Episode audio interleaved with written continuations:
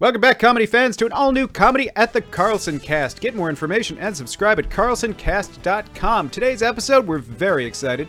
It's our 122nd episode here, and we're welcoming Earl David Reed. Thrilled to have him. Today's episode is, of course, brought to you by Sapori Cafe and Catering. It's Rochester's favorite spot for lunch and any of your catering needs. Find them on Facebook and Instagram at Sapori Rochester. Also, of course, Three Heads Brewing are the makers of Rochester's favorite beer. Remember, do good things and always be kind. Now, here's your host. He's been wearing a mask in public since he was three, and he's not going to stop now. It's Vinny Paulino. Today's episode is, of course, brought to you by Sapori Cafe. Good morning, everybody. Welcome to another edition of the Comedy at the Carlson Cast. My name is Vinny. I have the privilege of being your host today. And I got to tell you, it's an exciting weekend here at the Carlson. Any weekend that we are open and people are coming and enjoying the show is an exciting weekend. But this weekend in particular is exciting because we have a great friend of the club and a great friend of everyone in Rochester. He's beloved in this town. It's Earl David Reed. Hey, good to be back here. Dude, it's so good to see you. You know what? Last night we had a show here. It was fantastic. And and how long has it been since you've been on stage uh, from uh, from with all this going on? Well, realistically, by my performance, it seems like I've never been on stage before. But No, uh, technically, good. it's four months. Uh, so so th- that's just like I was on stage before last night, June sixth, and the scariest thing is that layoff time. And before that, it was like t- two months. Scariest thing is the layoff time. It's really weird too because once you get up there, it kind of clicks back in. Um, you got to mess around with it a little bit and uh, and and hope that everything comes back to you. You know, my problem is I went in, you know, I spent time rewatching old sets and just trying to remember my material. Right. And I'm like, boy, let's go muscle memory. I'm, I'm hoping some muscle memory kicks in here, and I am the wrong guy to deal with muscles in general. Well, well, listen, I, I went with that last night, and it kind of worked out well. It, it's funny because I know for a while, you know, you guys were doing the uh, the show in the parking lot, yeah, yeah. We and I the, was uh, kind of sweating that a little bit because I go from the kind of act I do, it you know, it being interactive, you know, unless I'm going car to car. Let's backtrack for a second. You are one of the greatest crowd work comics I've ever seen in my life. Well, I appreciate that. You are. You're amazing at it. And it's not all you do, but it's a big part of what you do. And you do it at a very high level. So, like you're saying, to be out there on a stage in front of a bunch of cars, Yeah. that ain't easy. Because what are you No. going to do? Like, hey, buddy, there's a rough No. spot on your bumper. Like, Well, what are you here's a do? here's a here's a funny thing. Actually, it's pretty good. But here's uh the funny thing is is is the thing that ruins the kind of performance I do is space. You know, in Okay. other words, I can do a theater. I've done theaters. I've had a bunch of them before the theater thing became obsolete, uh, and and still able to work it because the way it's set up is I'm just working with the people that are in front of me. That's all you need, uh, even in a theater setting. But when you space it out like outdoors, outdoors is usually the kiss of death for something like that because you have to try to reel it all in. And- Outdoors and comedy, people don't realize they don't mix ever. Right. It's not a good thing. No, There's- and you have people that want to book these shows. They go, "Well, we have a thing, and it's going to be great. It's going to be outdoors, like they're doing you a favor." And um, it, you know, you might as well just say you're going to do it without a mic, One of because the- it's just it's one of those things where you know it's hard enough nowadays to keep people uh, focused performing indoors. Okay, you get outside. Not only you got their phones, now you got birds. You know, a horn, everything that reacts to the outside, outside, outdoors. You have to have some kind of reaction to it. Well, that that's true. You have to very much be in the moment for that. But you know, the other thing about it is, when you're a person sitting there watching it outside, you're like, oh, oh, what a lovely day. Yeah, exactly. Yeah, you're not paying attention. Like people don't realize that comedy is theater and presentation is very important. Mm-hmm. Right. I think that a lot of people who just want to do a fun comedy show and put something on don't think about these things. No, and the funny thing is, like, you could be doing outside, and all of a sudden, let's say, um, uh, you're, it's cloudy out, okay, and then you hear a small rumble of thunder, okay, your show's done. Everyone has focused on Gone. what that was, how long it's going to take before there's lightning, or if it's going to rain at all, and um, it's it's just it's just deadly. But the good thing about what Mark did is he, he actually thought outside the box, which most people were forced to do when all this happened. There are a lot of people that do shows at drive-in theaters and stuff Oh, like yeah. that now too. Yeah. And that's a pretty big deal. Well- can I can I cater to that? I probably can because I Yeah. can adapt, so that's Well, fine. I was part of the um, not gonna go like this. I was part of the brain trust on that one, and when the idea came up, it was one of those things like, well, why couldn't we do it? And there was a lot of nerves and a lot of fear, but you know, we just had the right people came to the shows, and it went out so well, and that that's a big part of it too. Right. It's people who love comedy. Right. There's a difference between people casually standing around outside going, "Oh, look, a comedian," versus people who came to see a show. Right, So- exactly. So, there is a positive there, but you know, I think. Well, let me ask you, in your opinion, what is the biggest mistake that people make when they book a comedian for a party or something like that, and they have it set up? What's the biggest mistake they make? Oh, let me Because. I know Uh, what mine is off the top of my head. Well, I'm uh, going. I'm going with table sections. For some reason, they always put a dance floor between the between comedian that and that. Well, that's the kiss of death right there. Yeah. Usually, I just come down and work the dance floor. You know, I'm there and I make the dance floor the stage. Yeah. Because most of the time they're going to be sitting anyway. So you have to. That's the thing is space. Like I said earlier, is is deadly to a comedy show. It's meant to come in, and I'll even count a theater as being in close quarters. But it's meant to be around you. Yeah. You know, it's almost like watching magic, sleight of hand. You know, and so it's it has to be around you. It- all the space they never help you out with the space. The other thing too is like um, they believe you travel with your own sound system. You know, like uh, like, like you know, uh, most of the What is time. this? A medicine show? Yeah, some I'm people gonna go- like yeah, they kick go, open my now, van. uh, and- we didn't know you had that. We were going to have to supply sound. Uh, we thought you traveled with it because most people's idea of this form of entertainment goes to bands. They figure bands show up with their own guitars; they don't have to get those. The whole thing too. But I said, Yeah. but I say so. Uh, uh, well, th- I say that okay, that's fine. But think of comedy as comedy itself. If you're ever sitting there and you're watching comedy on TV, or you know, or been to a comedy show or any other comedy, you've never sat there and thought, wow, that guy, you know, I can't believe, you know, you know, that's Seinfeld. He bought his own equipment to do this, to set it up. And so it's like eh, people don't understand that, you know, and Right. they don't understand the pricing that comes with comedy either. You know, That's It- true. They never understand that. One of the things, the sources that I have is a thing called Gig Salad. I don't know if you're ever on it. oh, I know gig salad. Okay, I'm on it. I don't pay for a membership on it. I'm just there. Right. You know, but it has your info there. And you get those silly little requests all the time from people. Like, could you come play my uncle's birthday party? well, and and for me, listen, there's It's going to no be on the 19th small. floor. Not on the too 19th small, not too big. It depends on what the price is. The price is on there. Yeah. And people will still contact you and say, "Listen, um, can you come out? And I wanted to have a, a comedian for two hours, and I'll pay you fifty bucks." And it's like, first of all, you, you don't want uh, uh, a two-hour con- like I've said before on this show. Wa- Watching comedies like eating pancakes. First two pancakes, three pancakes, yay. After the third one, pancakes suck. You don't even want any more pancakes. I don't think I don't want to give away the business, but let's let's be honest. Part of the reason why there's more than one person on a comedy show, when you go to see a professional show, you're going to see the MC, you're going to see the feature, you're going to see the headliner, is precisely that reason. Mm-hmm. Right. Is because people's attention spans don't Yeah. go for it. I don't understand how people do these uh, open mic nights. You know, we have uh, open mic night in Harrisburg, and it has. Um, they said, "Well, come in and sign up. You'll do that." And basically, they just want people to come in and do it. Well, they had a, a, a couple of nights where there are 32 people on there. Now you're talking to you're not you're talking 32 people. You're not talking 32 Jim Nortons or 32 uh, Robert Kellys or, or you know or 32 Tom Greens or any, you're not We're talking, talking 32 shoeless Joes, my producer, sitting in the other row. or people that just want to try it. So out of those 32, they're not going to all be great. So what they need to do is have some kind of weeding out process. What they need to do is go, hey, listen, we got a comedy show. It's going to happen uh, uh, tonight. We open mic night. First 10 people, whatever. And even 10's a lot yeah. of, of, of mediocre people. But the basic, uh, the old thing is that, that it's an off night for comedy. Usually when they have an open mic night and the clubs are trying to get people in there to drink and, and, and spend that, money that's on the that. thing, you know, it's a necessary evil. Open mics are a necessary evil because they're when done well, they're a lot of fun and they're really good for comics. When done poorly, it is a nightmare for the venue. It's a nightmare for the people Yeah. who are on stage, and it's even more so a nightmare for the people who are trying to sit there and watch it. Well, and that's the thing. That's why I think they have to be kind of regulated and have some somebody or some person that runs the place oversee it. I'm going to tell you, that's an unpopular opinion. Why is that unpopular? Well, because most people who are into like in the early stages of comedy think that there is no wrong, Right. And that the stage time is the stage time, and I need to get as much of it as I possibly can. Yeah, but- I would argue that there is a very big difference between stage time and quality stage time. Well, time. that's what it is. The people get it twisted. Here's the thing.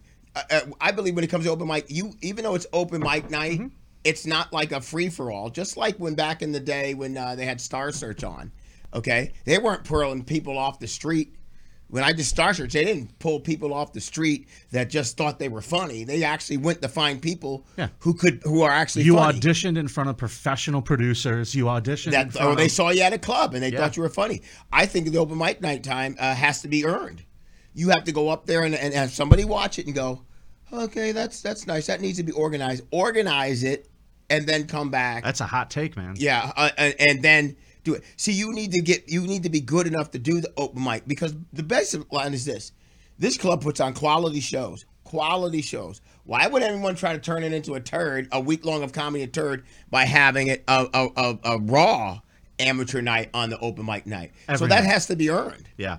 I think so. I think so. It's one of those things where we're not trying to degrade anybody who's just getting into the business, but the fact of the matter is, when you first start doing comedy, would you agree with this statement?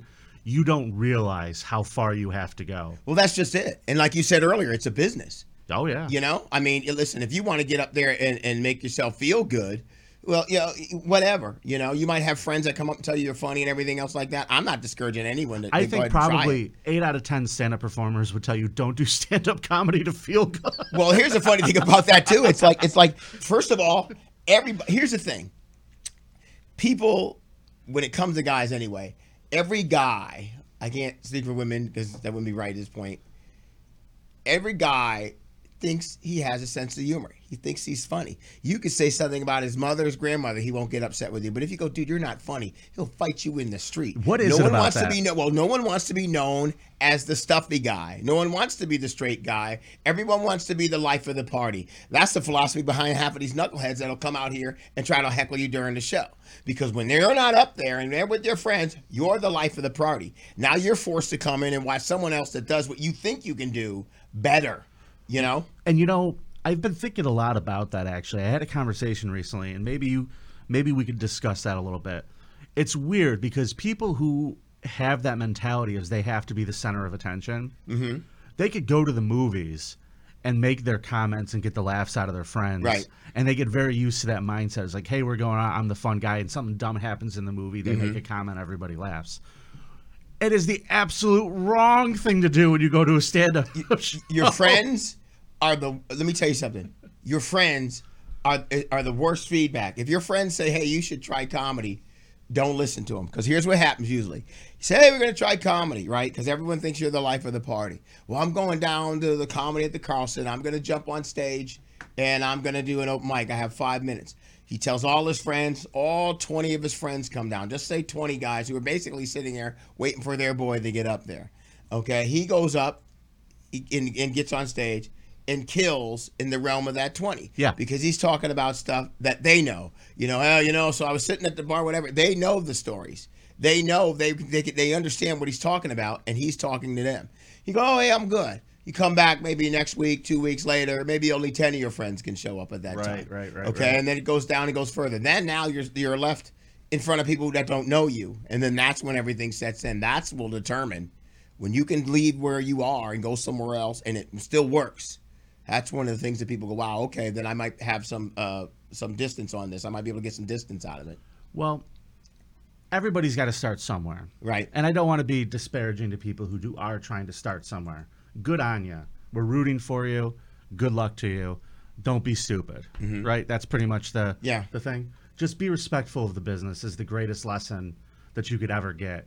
I think in comedy. i think so but and, and the funny thing about comedy is there's really there's no rules there are not any rules. In other words it's like um you know i could be sitting here talking to you and you know you opened up the show last night and i'm headlining the show. Yep. someone comes in and sees you. They go that guy's funny. We're gonna stick him on whatever whatever show. Boom you come back here comedy at the carlson now you're the big deal.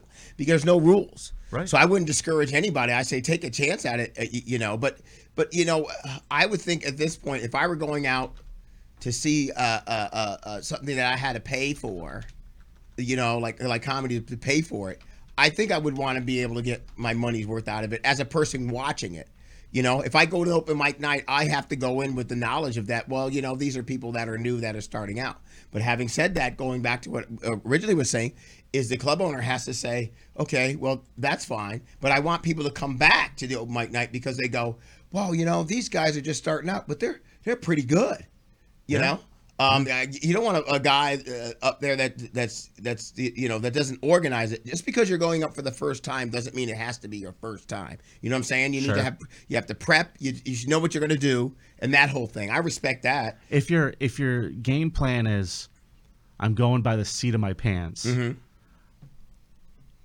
Maybe reevaluate. Yeah, Well, yeah, but like Maybe I said, reevaluate. Well, that's the thing. A lot of people naturally believe they're funny, and they go, "Well, I can get up there and just and just make people laugh." And it's funny, like if if um you know, like if uh if I if if I'm on uh on a comedy club and I make people laugh, it's different. People coming into the comedy club go, "Why are we here?" Well, we're here to laugh. So their level of what they're going to think is funny moves up a little bit. Yeah. Whereas if if um if I'm walking through the parking lot and I push the shopping cart into the the holder and it misses, I push it and misses, I can go, oh, well that didn't turn out the way I thought it was, and people go, oh yeah, they think that's kind of funny. But Right. that's the level they're looking on. That's parking lot humor right there. But if you come in, your level of expectation naturally, without you not even knowing, it just moves up a notch. Sure. Because we're here, you know, we're here to to laugh. You're going for pizza, we're here to get a good pizza. Right. Guy's selling us pizza because he believes it's good enough for him to open up a business around this pizza and sell it. See, I think that's a really good way to look at it. Like, like say for example, we're talking about a steak here. Like, you know, comedy is the steak. You go to Ruth Chris, you know what you're expecting. You go to Applebee's, you know what you're expecting.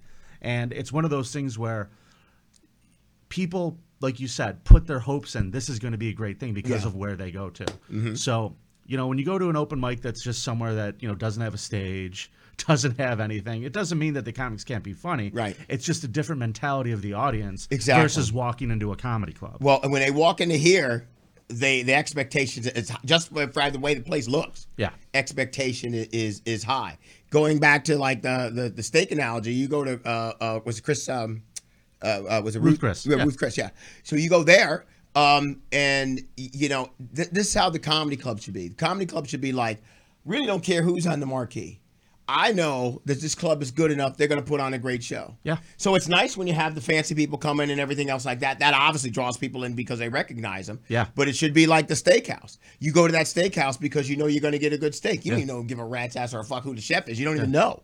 You and, know. and you know, there's always the exception to the rule. There, there are hole in the gra- hole in the wall places Right. that make some of the best food you've ever had. Right. And those places are always busy and they always build up a scene, but it's because of the quality. Right. And the quality is the most important thing, and that's why I'm really happy to work with you. Have we ever done a weekend together? I don't think we have. I don't think we have. That's Don't what I'm really have, excited no. about this weekend. Like I know I'm doing tonight with you. It's Right. you and I two man show tonight, and then tomorrow night. For those of you who don't know, this is a little exciting.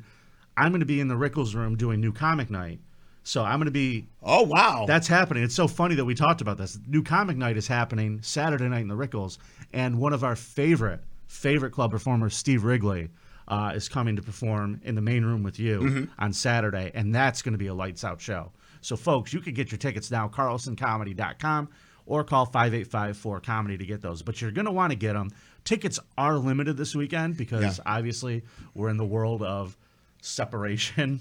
which is which is you know it's like you know it's like it's funny because you go wow this covid can it get worse? What the hell's gonna uh, uh, get rid of covid? And what's gonna take that out of headline well good old-fashioned racism steps up and becomes the number one on the chart. Every time it shows up it don't matter when it was first started all the way up to the remix of, of racism Yeah. it just takes over and and just and, and just takes over everything. That's why you got to go to the club. This is the last last bastion of sanity to have some laughs. We'll laugh on ourselves. We'll laugh you know i mean you know uh, um, Every ounce of me hopes that's not true, by the way. what's that Every ounce of me hopes that that's not true. That stand up is the last passion of sanity. Well, because I, know too many comedians. well, you know, it's I, I'll tell you what. It's like I don't know who could not, who cannot benefit from a good laugh now. Absolutely. I mean, look at look at the feed, uh, Vinny. Look at your Facebook feed. Um, if you could go back, even God, if you could look back at your feed back in let's say November, compared to was now. Yeah. You know, most of my people, I've gotten rid of people because of all the bitching and moaning. Yeah, they're arguing about arguing about whether or not you should wear a mask and everything. Do you know that this is the difference between uh, uh, people who are, are inconvenienced compared to people who are oppressed? Right. Because people are confusing the uh, inconvenience with being oppressed. Correct. So, Black Lives Matter rally, whatever you want to believe on that, we'll never really get a good understanding of that because if you've never been in that position where you've been discriminated against or whatever, you're not going to get it. Yeah. You just you won't get it. it. It's the hardest. It's the hardest puzzle. To it's it's kind of like in baseball when that catcher misses a third strike and the guy runs to first, he can stay there. Yeah. Don't know why. it just happens. And It's in the rule book somewhere. yeah, it's it's there, and people, you know, no one ever said, "Hey, you can't do that." So it kind of goes on that way. But here's the problem with all like in, in Harrisburg, Harrisburg, Pennsylvania, Yep. they had um, uh, a Black uh, Lives Matter rally. Um, a bunch of black people were walking in there, and then they had uh, people that are uh, show up with guns in case it got out of hand. Which I still don't know what the rule is on that. Um, I'm not a gun person here, here or there. I don't, I don't give a. All I know about guns is what side I should be standing on it. The That's it. Side with the handle. The side without the hole is the part I should be on. That's all I know. Um, you know, and they were saying, "Well, it's not fair. We don't have a right to the Black Lives Matter." Then they had a rally two weeks ago, an anti-mask rally. Okay, a bunch of people showed up that were against wearing the mask.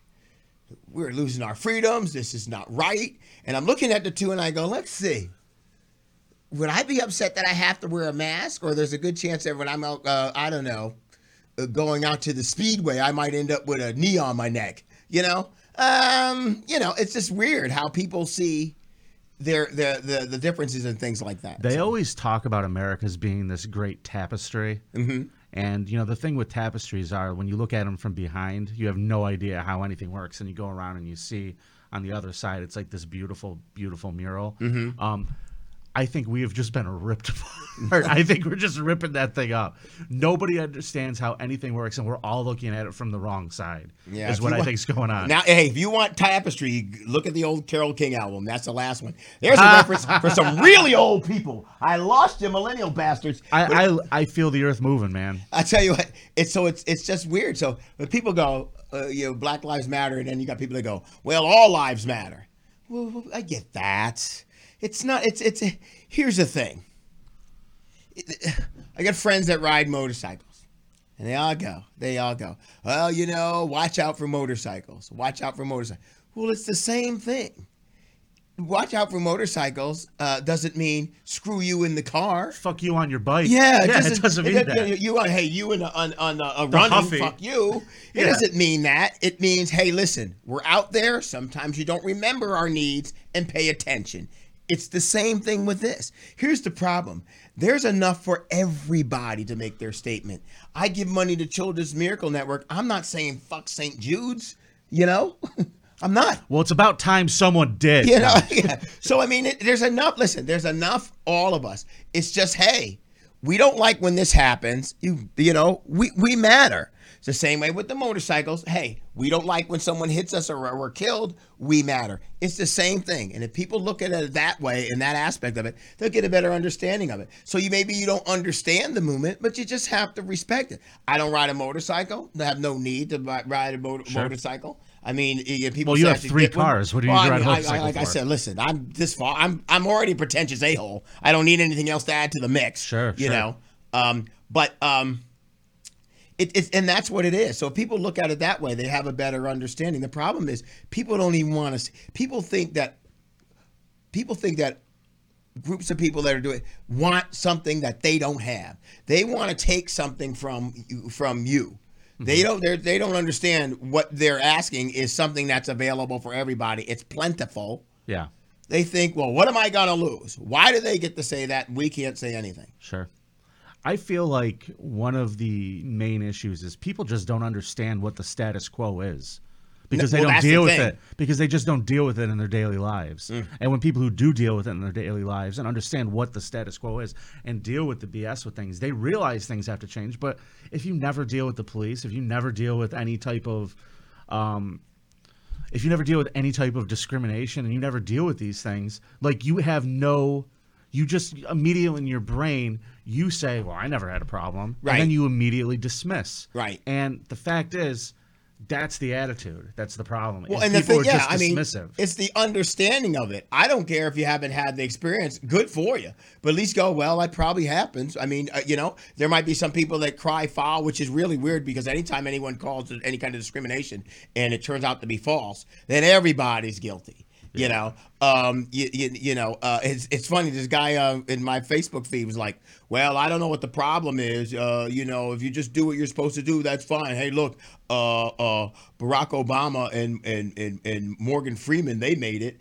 And I thought to myself, so those are the two people you're picking for the whole black race for Obama. First of all, I'm not Chadwick going. Boseman has got it made. What Yeah, you know, it's like, me? well, that's what we're gonna do. You know, it's like, uh, listen, if you want to talk about people that made it, and you get Flavor Flav made it. Sure. you know, I mean, you know, he made it. I mean, look at all the people that. So, so it just sounds just really bad. People don't think, and I tell I tell you this before, and I always say this is why we don't get along as as as as black and white, because white people talk way too much, way too much, and black people talk too loud, sure. and you can't hear each other. Well, I feel like there's a segment of humanity where, like you said, like let's just bring up like Jussie Smollett. That situation did not help Mm-hmm. No. anybody. and it never does. Right. It never helps anybody. but all it does is create something to be divisive. Mm-hmm. And I feel like if we could just turn down the noise in terms of all these stupid things and just listen to each other, like Mm-hmm. you said, maybe just find a way where we can. I don't know. I have no answers. I don't know if there is an answer. It, it's it's rough because it's like it it it. it I don't want to make. I- I'm only speaking from the black perspective, folks. Please don't kill me. But it's like like when you leave the house in the morning on your way over here. about okay. two fast food restaurants. Okay, you went- you came down. You came this way. All right. Um, and so, what do you, do you have any concept, or can you think maybe what you were thinking about on the way over? Yeah. Okay. I was thinking, what am I going to talk to Earl about this morning? Right? Yeah. Okay, so you're thinking on the way over, Yeah. okay? But you never think that at some point, f- forget the police, forget Right. the police, uh, uh, that you might, you know, might be pulled over and forget being pulled over, that maybe you do something wrong or someone just sees you and they yell something out to you because of, of, of what you look like, Uh-huh. not even knowing you. You don't think that's going to happen. You know, I don't think you're going to have that. No one's going to go, hey, whatever the the latest um, uh, white racial slur is. I don't even know what it is because uh, For you know, me, people just go the, the black one's been at the top of the charts for years. It just, um, it just it, we've been up there so long. You guys got to come up with a real. It's not honky. You got to work on that. I mean, Honky sounds like a snack food. are you saying that you guys like the Beatles of racism? That's right. Top of the charts forever. Honky sounds like a, a by Nabisco. I'm gonna go to Wegmans and get me some. Honey, can you pick up some honkies? They're on sale, two for one. but it's like, I'm but- not going to lie. They sound good. it- yeah, it sounds like this. It sounds delicious. Jelly filling. Yeah, yeah, exactly. So, but but that's the thing. So when I leave the house, I even think about okay, what's going to happen if I have to worry about? I have to not worry, but I have to concentrate on what my reaction is going to be to the situation. Anything that happens is always it's your reaction that either uh, takes the situation down or escalates it. And that's one of the interesting things about society that we're starting to realize, I think, a little bit more. Like, you could go down, like, if you go to YouTube and you type in Karen, you Mm-hmm. Yeah. could watch a whole lot of white people respond incredibly poorly to completely innocuous nothing situations. Right. And you could tell that there has never in their lives been a, ch- an, there's never been a time in their lives where they think, how would I react when something bad goes like this? Right. And you're telling me that you think about this stuff all the time. And that- how you react. Well, it's- because it- of how things escalate. Right, and because I'm like, li- listen, if, if someone, if if I'm at this club tonight and someone jumps up and yells the N word, okay, what am I supposed to? Not that it was. What am I supposed to jump off and fight that guy? Okay. Have Well, Mark kick him in the head. well, well, here's the, here's the funny thing about it is, is like if I'm I perform sometimes and, and, and sometimes someone will make a racist remark. I'm never uncomfortable living. If I was an uncomfortable person, I wouldn't be standing up there on that stage. Right. Okay. I mean, there's a whole comfort level in that. Okay. I don't feel offended by it because hey, those people came to see me. Mm-hmm. Okay. So you're coming in my house and insulting. The people that are in the crowd, they're usually ones that feel uncomfortable. So my job at that point is to to, to to make them believe that I'm not uncomfortable because they're uncomfortable for me, and they think that guy is a jerk. A guy that yells something out like that believes it's in a numbers game. Yeah. He sits there and he goes, "Oh, look at all these white people. There's one black guy. They've got to be on my side if I yell something out." You know. Um, I got to tell you, one of the most uncomfortable things in the world that I have realized, and it's a weird thing, and I, I can't believe I'm even going to bring this up on here, is you're not I'm wrong. not going to dive over that desk and choke you, am I? Wait till you see my set tonight. uh, no, there is this thing. It really makes me crazy, where you're exactly right. Where one white guy will look at another white guy and say something like, "Hey," uh, so I went to a store. I was in a Walmart because I wanted to buy an electric toothbrush. Okay. I went to not the greatest Walmart in the world, is what the way people would describe it. They, we have them like that all over the place. Yeah. And I'm standing in front of the case to get this electric toothbrush. Mm-hmm. And I'm waiting a really, really long time. Another white dude walks up and he's just like, You waiting for two? You waiting to get in here? I'm like, Yeah, they called somebody for me, whatever. He goes, He starts saying some kind of racist shit to me. Like I was supposed to just jump on board Right. and just pile in with it. And I could not believe that someone would feel so freely to talk that way to a complete stranger. Mm-hmm. It blew my mind. It, it brought me back to that Eddie Murphy SNL sketch where he Right. put the white face on Yeah. and they went on the bus and like the black guy got off the bus and they were popping champagne and like Right. and I was just like I can't believe this segment still exists. well, because it, it's interesting you say that because you know it, it's like when uh, And this was like 2 weeks ago by the way. right when a black person walks by another black person, they always go, "What's up?" You know, they, for some Yeah. reason, you know. But you have it the same way with white people, but you believe it's a little deeper than that. You guys act like your relatives. Where some guy to say that to you is just ridiculous. Yeah. Of course, you got to hand it to Walmart because Walmart knows what stores they believe they have to lock shit up. Somebody actually works for Walmart and goes, "Oh, listen, we're gonna ride around the neighborhood." We're gonna count. Uh, I don't know how many large homes are, how many dirty diapers are in the parking lot. We're gonna count that, and we're gonna actually figure out what to do. Because there's some guy that walks around and goes, "Well, this Walmart is nice. I believe we don't need to have that much." And he walks to another Walmart and goes, "Oh shit, we gotta lock up the Similac. Lock it up. lock it up." so, so I mean, so there's obviously people who think this way all of the time. Yeah. Now, in the in the in the in the defense of the store, they might consider it a theft thing, and then they, that's why they even that's why you're even waiting for an electric toothbrush for God's sake. But it was just such a such an odd thing that Yeah. I never really think about, and it was just a, such a recent experience that it sticks out in my brain. I looked at the guy and I just stared at him quietly. I didn't. I had my mask on. I just kind of was like, and I think he picked up the vibe of Right. this guy's not going to entertain this conversation. Well, and, and but and people truly believe that everyone's on the same page. Those people believe that sort of thing. That's why when I, you talk about, you know, uh, everyone getting along and everything, I go, it's almost impossible. When look, look what happened when uh, we everyone panicked when uh, uh, when they when they thought we needed to get toilet paper. Just like the guy running from home to, to first because the catcher missed the ball. We still don't understand why people ran out and did that. nope, And that was panic. complete Just- panic. It's, it's panic. And I got to be honest with you, that was one of the strangest experiences of my adult life is just watching people hoard toilet paper. Like, how much do you use? Well, you know, I saw in the store someone had um, uh, the 24 roll.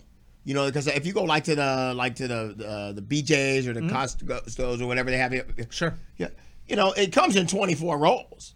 Now, Yeah. and, and someone had two of those because they were going up there. Now, listen, on every given day, uh, virus or no virus, you're probably going to have to shit or use toilet paper in some capacity anyway.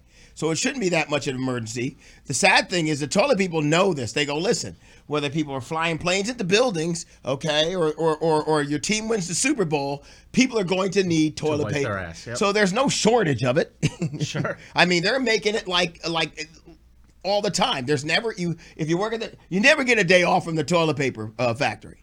Now, did you see any of the videos of the people like just buying truckloads of it? That was one of my favorites. There was a lady who had like a uh, like a big giant Ford F one fifty, and she just had boxes Mm-hmm. Yeah. of toilet paper that she was like going to resell. And and, and what who puts all that in in it's it's so funny. I don't want to get to the cultural difference of it, but but it's like I did a thing on stage last night where I was like, well, listen, here's the problem. Black people, for the most part, we're a lot of things, but we don't panic. Right. You know, we don't panic. You guys ran out and wearing a toilet paper, but I guarantee you, Vinny, if you went to any store that was in a urban area, they had plenty of toilet paper. Yeah, and the when I couldn't find it where I up. was, I went up on th- on Third Street, which in Harrisburg, and I was like, look at it's all there, and black people just walking by it. They you know? even have the wipes. Yeah, that and all this other stuff. People are stocking up and everything else like that. And as everything else, everything goes into favor, and then all of a sudden it doesn't become popular anymore. People don't even want to wear the. They don't give a shit about the wipes and everything, all this kind of stuff now.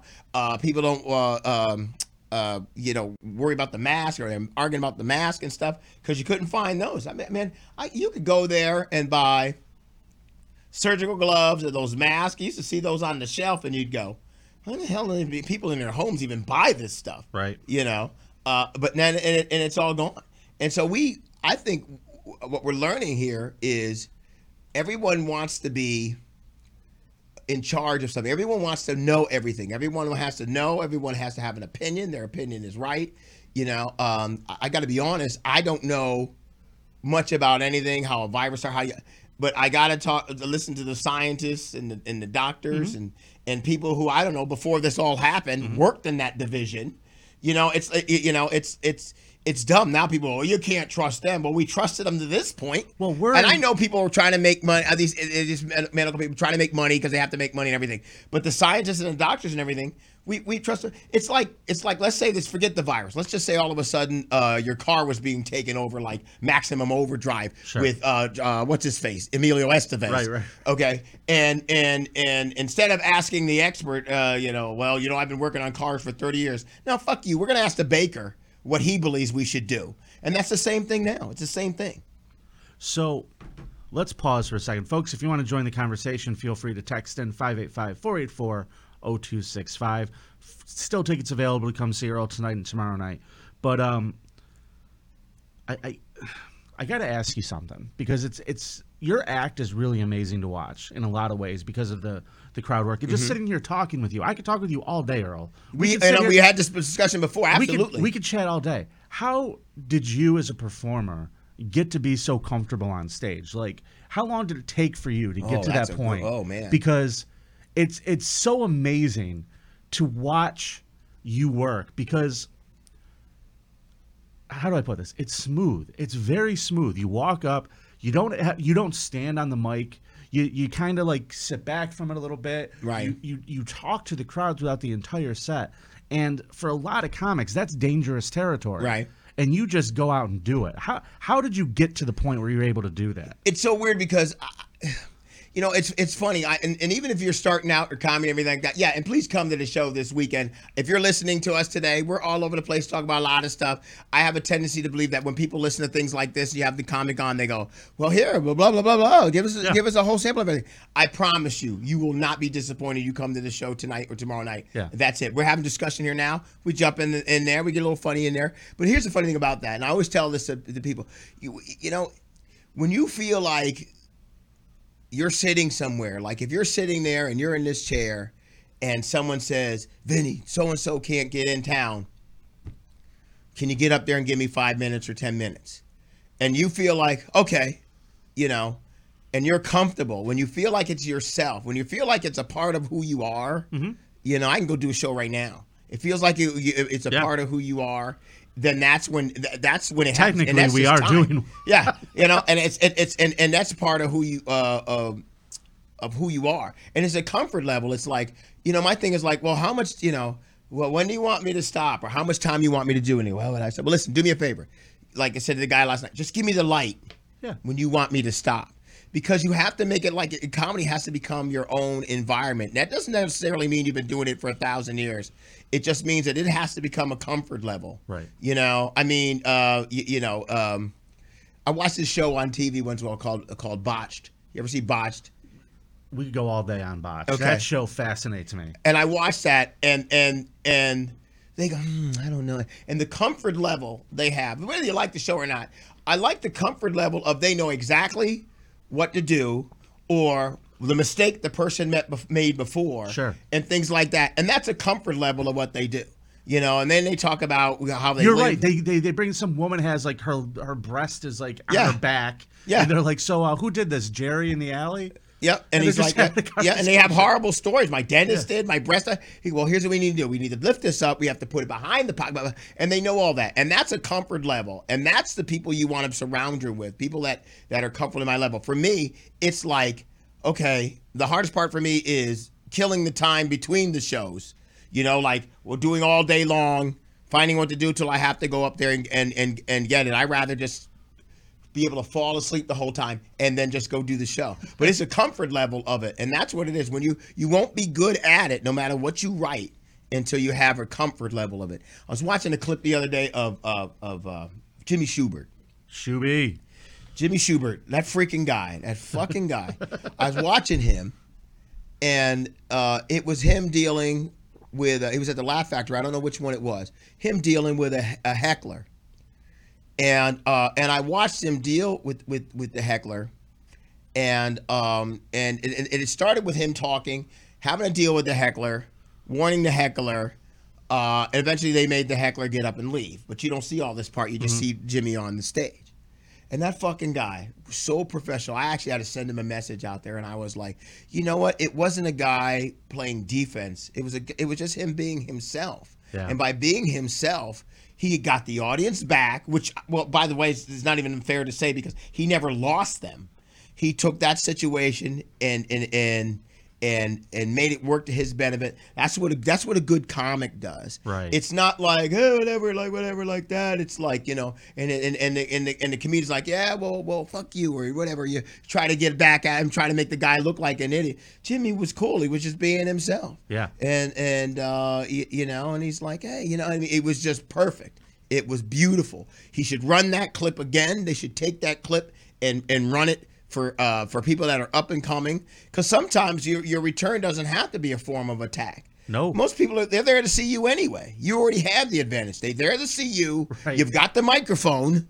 You know, this guy comes in with his half wit trying to uh, to do what it was, and it was just loud. And what's the worst thing about heckling is this: it's not even the guy hecklers; it's the women heckler. Oh my goodness! Because women, when they get loud and drunk, okay, believe nothing can happen to them. they believe they're untouchable. Well, that's the Karen syndrome. Yeah, untouchable. A guy would be like, oh, you know, whatever, like that. But man, I had a woman one night. She made more noise than a busted chainsaw. She was like, it's like, oh my goodness. I go, my God. And she goes, um, and she- and I was like, oh, you know, can you be quiet? And she says, well, I'm just trying to share my per. I have a great personality. She says. I said, uh, yeah, for, for birth control. Other than that, just get out. You know, and, and, and, and, it's like and, and that was my way. My way is not as cool as Jimmy's way, but it was cool. And he was it was smooth. It was like he's going along, going along. A little glitch. We stayed smooth, little glitch came back down, and it was it was uh perfect. That's a good comic. That's a guy that deals with it. But in the reality of it, you shouldn't even have to deal with that stuff. Come watch the show. Right. Have a good time at the show. I promise, like I'll, I'll entertain you. Um, I'll make, I'll talk to you, whatever else like that. I, you know, I I need your input. I don't need your help. you know, there's always the one guy out there, and I was trying to, to to help you, and I'm like, well, you know, I've been looking at your wife, and I'm trying to help you. So what do you, what do you you know? I don't know. It just it's it's one of those things where you, eventually, to get back to the original question, is you just you do it so many times you just become comfortable with it. And it's just who- it's just who you are. So it's like we're having a conversation. I go up and have this same conversation, and by tw- uh, t- uh, tweaking it around a little bit, I almost said twerking. By tweaking it around a little bit, I could actually uh, make it uh, entertaining. So Okay. I mean, that's how that works. Level with me here. When you hit the stage, how much of a game plan do you have at this point in your career? Because I know when you start, you have to sit there and plan out your jokes, your order, and everything like that. But you seem to be the kind of guy where you're like, come what may, the audience, it's not fly by the seat of your pants. You obviously have great material and great jokes, but you have to have this leeway to react and to respond to the people that are there. Right. Like, how do you kind of word that? Do you figure out, well, I'm going to start with this bit and see where it takes me and know where you're going to end? Do you have like multiple bits that you have and you know that you're going to do a little crowd work between them? How do you mentally prepare? Well, the weird thing is, is I don't. It, it's funny when I, I go out there initially. I think my thing is like I try to see how they are. I I, I want to be able to go. I want to be out there without saying, "Hey, so how's everybody doing?" Everyone does says that, Yeah. and that's just I'm, I'm trying to figure out a better way not. And to, nobody not to- cares. not to do And that. To be honest with you, when a comedian asks you how's everybody doing tonight, we don't care. We're No. just waiting. We're looking for something funny. We we don't care at all, you know, and that's what it is. So if I go out there and before I get into what I do and I'm just being myself, We're like insurance lawyers. We don't care. Right.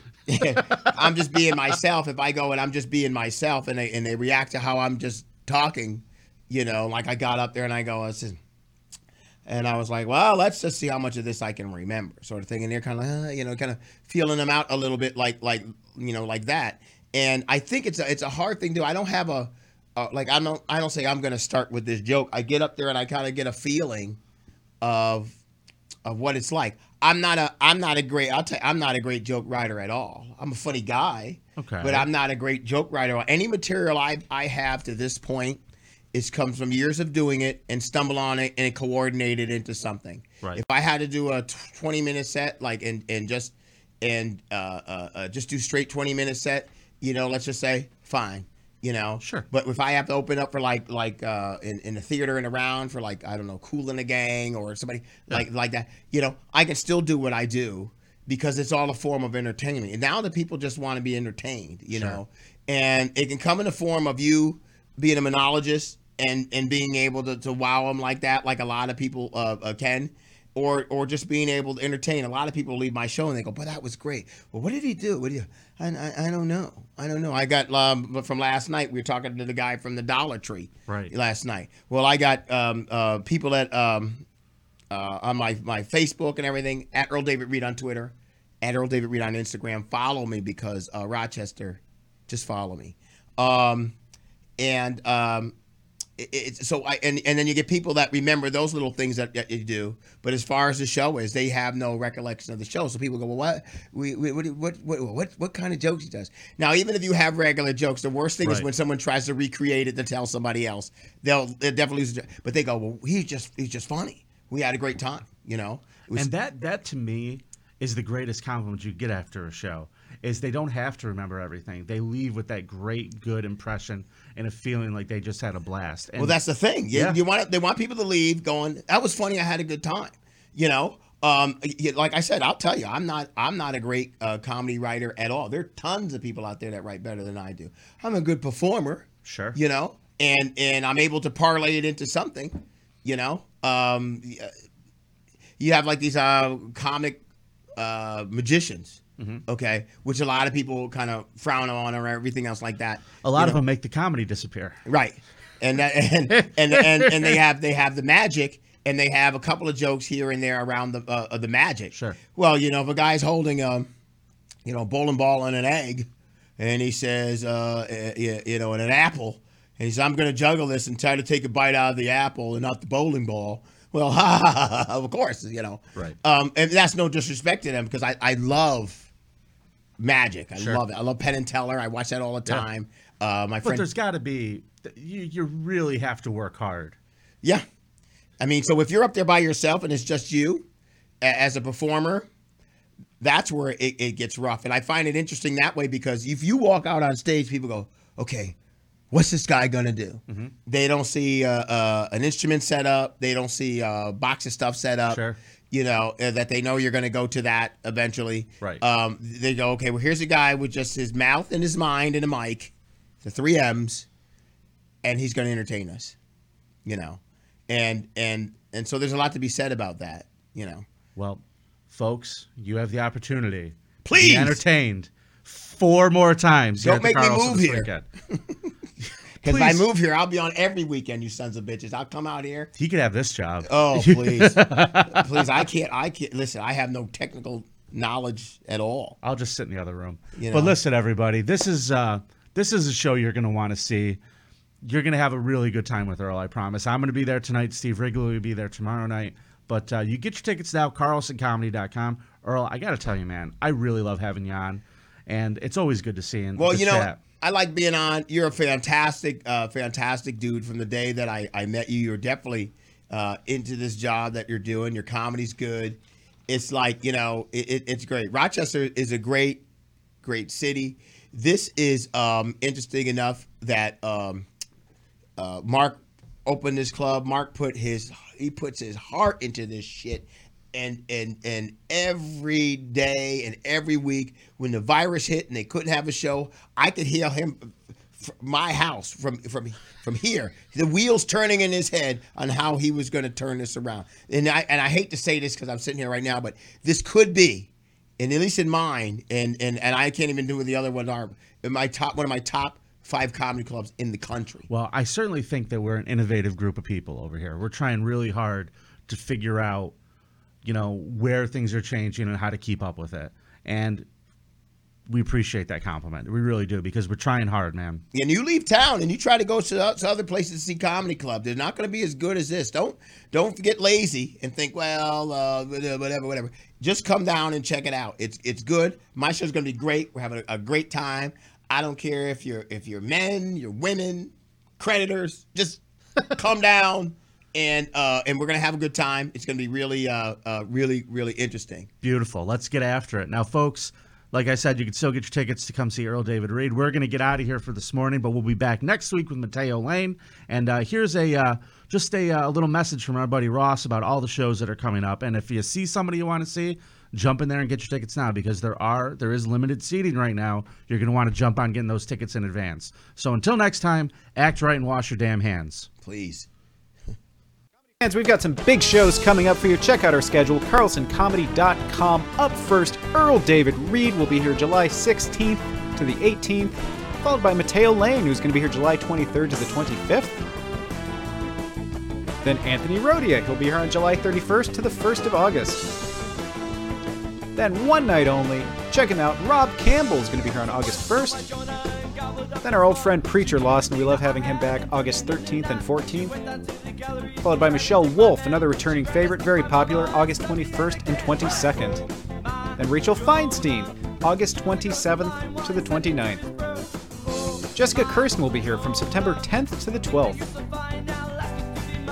Then, delightfully unpredictable, Michael Rapaport will be here on September 17th to the 19th.